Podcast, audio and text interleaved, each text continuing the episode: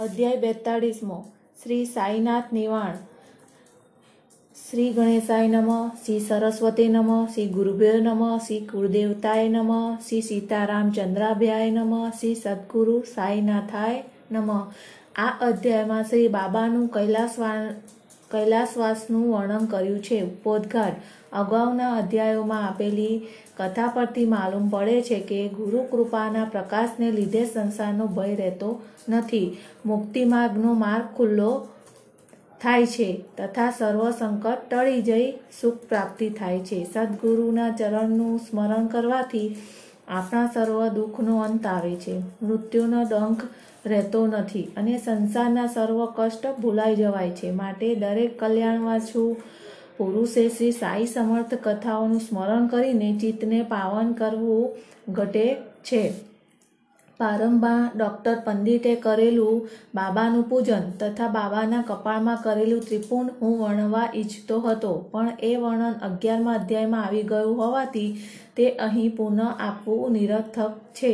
અગાઉથી દેખાતા ચિહ્ન. શ્રી બાબાના જીવનની કથા અહીં લગી આપણે કહી. હવે મહાસમાધિનું વર્ણન ધ્યાનથી સાંભળો. સન ઓગણીસો અઢારના સપ્ટેમ્બરની અઠ્યાવીસમી તારીખે બાબાને સહેજ તાવ આવ્યો. તાવ ત્રણ દિવસ રહ્યો. પણ એ પછી બાબાએ ખોરાક લેવાનું બંધ કર્યો. તેથી નબળાઈ વધતી ગઈ. ત્યાર પછી સત્તરમે દિવસે એટલે સને ઓગણીસો અઢારના ઓક્ટોબરની પંદરમીને મંગળવારે બપોરે અઢી વાગ્યે બાબા આ ક્લેવર છોડી ગયા. સાઈ લીલા માસિક પહેલું વર્ષ પાનું ઇઠ્યોતર પર પ્રગટ કરે તારીખ પાંચમી નવેમ્બર ઓગણીસો અઢારના નો દાદા સાહેબ ખારપેડ પર લખેલો નારેકનો પત્ર વાંચ્યો. આ અગાઉ બે વર્ષ પહેલાં સન ઓગણીસો પંદરમાં બાબા મહાસમાધિ લેવાના છે એવા ચિહ્ન દર્શાવ્યા હતા. પણ તે વખતે કોઈએ એ વસ્તુ સમજ્યું નહોતું. તે વેળા દશેરા વિજયદશમીના દિન સાંજે જ્યારે લોકો સિમ્મોલંગ કરીને પાછા વળતા હતા ત્યારે બાબાને ભારે ક્રોધ ઉભરાયેલા દીઠા. માથેથી કપડાનો ટુકડો, દેહ પરથી કફની તથા લંગોટ કાથી નાખીને બધા કપડાં નાખ્યા. અને બળતી ધૂણીમાં ફેંકી દીધા. એથી ધૂણીમાં ભડકો થયો અને બાબા પ્રકાશવંત દેખાવા લાગ્યા. એ વેળા બાબા નવા વસ્ત્ર બનીને તે નવા નવા વસ્ત્ર બનીને તે લાલચોળ આંખ કરીને તાડી ઉઠ્યા. એ લોકો, જોઈ, હવે જોઈ લો, હું હિન્દુ છું કે મુસ્લિમ? છેલ્લા છેલ્લા નક્કી કરી લો. લોકોએ તો ડરને લીધે ધ્રુજતા હતા અને બાબા પાસે જવાની કોઈની હિંમત ચાલી નહીં. છેવટે બાબાનો પત્યો એક સેવક ભાંગોજી શિંદે હિંમત રાખીને બાબાની પાસે ગયો અને તેમની કેડ પર લંગો વીંટી શક્યો. તેણે બાબાને પૂછ્યું, બાબા, આ બધું શું છે? આજે તો દશેરા સિમોલન તહેવાર છે. એ વેળા જમીન પર સટકો પછાડીને બાબા બોલ્યા, આ મારું સિમોલન છે. આમ રાતના અગિયાર વાગ્યા સુધી બાબા શાંત નહીં થયા નહીં. તે રાત્રે ચાવડી સરઘસ નીકળે કેમ કે શંકા આ બધાને થવા લાગી, પણ કલાકે પછી બાબા સાવ શાંત થયા અને નિયમિત શ્વાસ ધારી ધીરી લીધો અને ચાવડી સરઘસમાં જોડાયા. તે પોતાના જીવનનો સિમોલંગ પણ દશેરાના દિન થનાર છે તે વાતનો સૂચક જ આ બનાવ હતો. પણ તેનો અર્થ કોઈ સમજી શક્યા નહીં. વળી બાબાએ નીચેનું બીજું ચિહ્ન પણ દર્શાવેલ હતું. રામચંદ્ર તથા તાત્યા પાટીલના મૃત્યુ નિવારણ. ઉપરના બનાવ પછી થોડા સમય બાદ રામચંદ્ર પાટીલ ખૂબ માંદા પડ્યા. તેને ભારે પીડા થવા લાગી. જેના પર બધા ઉપાય અજભાવી જોયા પણ ખાસ ફાયદો થયો નહીં. એથી નિરાશ બની તેને જીવનની આશા છોડી દીધી અને અંત ઘડીની રાહ જોતા બેઠા. પણ એક મધ્યરાત્રે બાબા અચાનક જ તેના ઓશિકા પાસે આવીને ઊભા. પાટીલે તેમના ચરણ પકડી લીધા અને કહ્યું, બાબા, મેં તો હવે જીવનની આશા છોડી દીધી છે. મારું મૃત્યુ ક્યારે થશે? કૃપા કરી મને કહો. નકામી ચિંતા કરમાં હું તારી હુંડી મોતનું વરણ પાછી ખેંચાય છે. તેથી હવે તું જલ્દી સાજો થઈ જઈશ. પણ તાત્યા પાટીલ માટે ધાસ્તી લાગે છે. શકે અઢારસો ચાલીસની વિજયાદશમીના દિન તે ગુજરી જશે. આ વાત કોઈને કહીશ નહીં. તાત્યાને પણ કહેતો નહીં, કેમ કે એથી ડરી જશે.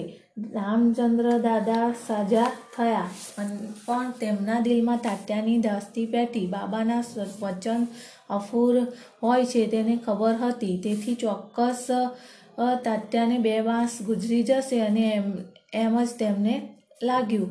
આ વાત તેણે દરજીવાળા સિમ્પી સિવાય કોઈને કરી નહોતી. તેથી તાત્યાના થનાર મૃત્યુના શંકા પર આ બે જણ માણસના દિલમાં ભરી હતી. રામચંદ્ર દાદા ખાટલેથી ઉઠ્યા અને હાલતા ચાલતા થયા. સમય ઝડપબંધ પ્રસાર થવા લાગ્યો.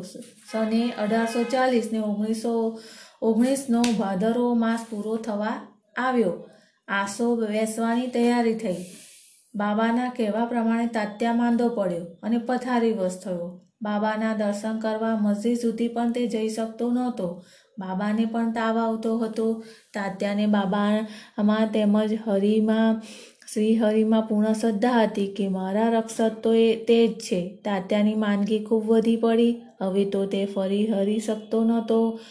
છતાં સદા બાબાનું સ્મરણ કરતો બાબાએ ભાકેલું પૂરું ભાવી સત્ય થતું લાગ્યું. દિવસ નજીક આવ્યો. વિજયાદશમીના આગમન ભણકા હરા વાગ્યા. રામચંદ્ર દાદા તથા બાળા સિમ્પી દિલમાં હવે તે તાત્યાના અંગે ખૂબ ભય લાગવા માંડ્યો. તાત્યાનો અંકાર નજીક આવ્યો છે. એવા બાબાના ભવિષ્ય કથનના વિચાર માત્રથી એ બંનેને દેહ ધ્રુજી ઉઠ્યા.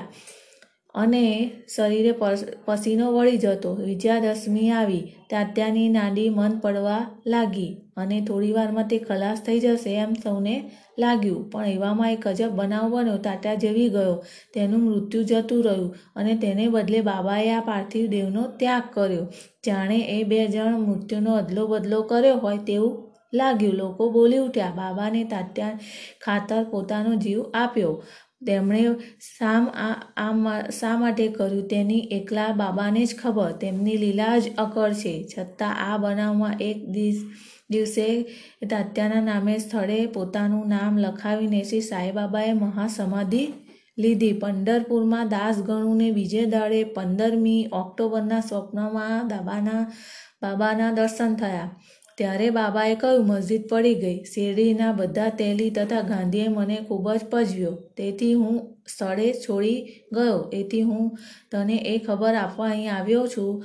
તું, ત્યાં તું જલ્દી જા અને મને બકુળના કુળથી ઢાંકી દેજે. વળી આ ખબર શેરડી આવેલા પત્રો દ્વારા પણ દાસગણુને મળ્યા. એથી શિષ્યોને લઈ તે શેરડી આવ્યા અને ભજન કીર્તન આરંભ્યા. બાબાની સમાધિ પાસે આખો દાડો શ્રી હરિના નામનું ગાન કર્યું. દાસગણુએ શ્રી હરિના નામવાળી પુષ્પમાલા જાતે જ ગૂંથીને બાબાની સમાધિ પર ચડાવી અને બાબાની પાછળ બ્રહ્મભોજન તથા અનાથ ભોજન કરાવ્યું. લક્ષ્મીબાઈને લક્ષ્મીબાઈને દાન. વિજયાલક્ષ્મી દશમીને એ સઘળા હિન્દુ બહુ મંગળ સમય ગણે છે. તેથી બાબાએ સિમ્મોલંગ માટે એ દાડો પસંદ કર્યો. તે યોગ્ય જ હતું. આ પહેલાં થોડા દાડા બાબાને કંઈ પીડા તો હતી જ, પણ આમ હૃદયથી તે પોતે સાવધાન જ હતા. અંતિ ઘડી વેળાએ પોતે કોઈની સહાય લીધા વિના ટટ્ટાર બેઠા અને તેમને ઠીક જ હોય એમ બધાને લાગ્યું. લોકો સમજ્યા કે હવે કંઈ બીક જેવું નથી અને બાબા સાજા થઈ જશે, પણ પોતે ચાલી જવાના છે એ બાબાને પોતે જ ખબર હતી. તેથી લક્ષ્મીબાઈ શિંદેને કંઈક રકમ દાનમાં આપવાની તેમની ઈચ્છા હતી. સર્વ પ્રાણીમાં વ્યાપક બાબા. લક્ષ્મીબાઈ જરા ધનવાન ભલી બાઈ હતી. રાત દહાડો તે મસ્જિદમાં કામ કરતી. ભગત મહારસાપતિ, તાત્યા પાટીલ તથા લક્ષ્મીબાઈએ ત્રણ સિવાયના રાતના મસ્જિદમાં બેસવાની કોઈને રજા નહોતી. એક સાંજે બાબા તાત્યા જોડે મસ્જિદમાં બેઠા. ત્યાં લક્ષ્મીબાઈએ આવી બાબાને નમસ્કાર કર્યા. બાબાએ તેને કહ્યું, અરે લક્ષ્મી, મને બહુ ભૂખ લાગી છે. લક્ષ્મીબાઈએ કહ્યું, બાબા, થોડી વાર થોભો, રોટલો લઈને હું હમણાં જ આવું છું. એમ કહીને તે દોડતી ઘરે ગઈ અને થોડી વારમાં રોટલો તથા શાક શાક થાળીમાં લઈને પાછી આવી અને બાબા પાસે થાળી મૂકી. બાબાએ તે ઉપાડીને ત્યાં ઉભેલા કૂતરા પાસે મૂકી. એટલે લક્ષ્મીબાઈએ પૂછ્યું, બાબા, આ કેવું? ઉતાવળથી દોડી જઈને તમારા માટે રોટલો ઘડી તૈયાર કરીને હું લાવી અને તમે તો કકડો પણ ખાધો નહીં અને કૂતરાને નીરી દીધો. તમે મને નાહકની હેરાન કરી. ત્યારે બાબા બોલ્યા, તું નકામી સી ચિંતા કરે છે. આ કૂતરાની ભૂખ ભાંગી એ મારી જ ભૂખ ભાગ્યા બરોબર છે. કૂતરાનો પણ આત્મા છે. ભલે પ્રાણીઓ જુદા રહ્યા, પણ ભૂખ તો સૌને સરખી જ છે. કોઈ પ્રાણી બોલી તારવે, બતાવે છે તો કોઈ પ્રાણી મૂંગા છે. ચોક્કસ યાદ રાખજે કે ભૂખ્યા પ્રાણીને ખવડાવનારા લોકો અન્નદાન વડે મારી જ સેવા કરે છે. આ વસ્તુ તું તત્વ સાચી માનજે.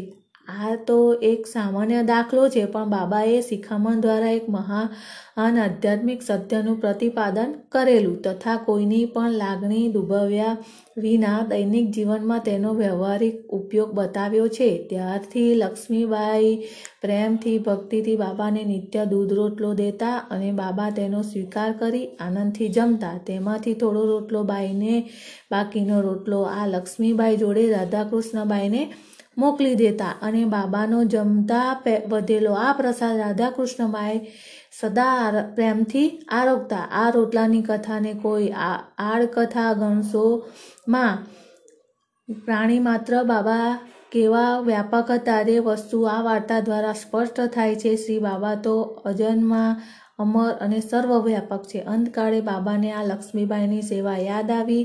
પોતે એ ભૂલી જાય. પ્રાણ છૂટતા પહેલાં પોતે ખિસ્સામાં હાથ નાખ્યો અને પહેલી વાર પાંચ રૂપિયા અને બીજી વાર ચાર રૂપિયા એમ મળીને મને નવ રૂપિયા આપ્યા. નવ પ્રકારની ભક્તિ દર્શકનો આ નવનો આંકડો છે. તે અધ્યાય એકવીસમાં સમજાવ્યું છે. વળી સિમોલંગ સમયની આ દક્ષિણા હતી. લક્ષ્મીબાઈની સ્થિતિ સારી હતી. તેથી તેમને કંઈ ધનની જરૂર નહોતી. તેથી બાબા શ્રીમદ ભગવતના અગિયારમા સ્તંભના દસમા અધ્યાયના છઠ્ઠા શ્લોકમાં સારા શિષ્યના નવ લક્ષણ છે. તેનું સ્મરણ રાખવાનું તેને સૂચવતા હશે તેમ લાગ્યું. તેની પહેલી લીટીમાં પાંચ અને બાજુમાં ચાર લક્ષણ બતાવ્યા છે. અમાની, ચમત્કારો, દક્ષો નિર્મમો દર્ધશોધ્ય અશ્વત્વરો અર્થ, જિજ્ઞાસુ, અંશુયુ, અમોધવાન આમ બાબાએ લક્ષ્મીબાઈના હાથમાં પાંચ અને પછી ચાર એમ મળી નવ રૂપિયાના હાથમાં મૂક્યા. બાબાનું આ દાન જ આ પણ તેને સંગ્રહી રાખ્યું છે. બાબા પોતાના નિર્વાણ સમયે પણ સાવચેત તથા ખબરદાર હતા.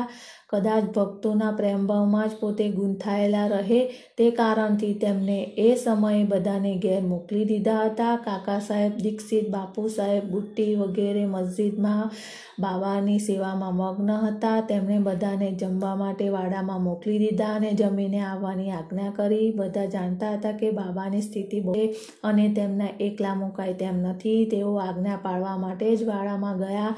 પણ મન તો બાબાનું જ બાબામાં જ ચોંટ્યું હતું. જમવાનું પૂરું થઈ રહે તે પહેલાં જ ખબર આવી કે બાબાનું ક્લીવર પડી ગયું છે. ભાણા ઉપરથી સૌ ઉઠીને મસ્જિદમાં દોડી આવ્યા. ત્યારે બયાનજીના ખોળામાં અંતિમ શાંતિ લેતા બાબાને લીધા. પોતે ભૂમિ પર પડ્યા નહોતા કે પથારીમાં સૂતા નહોતા, પણ પોતાના આસન પર જ શાંતિથી બેસીને પોતાના હાથે દાન કરતા તેમણે ઇલોક છોડ્યો.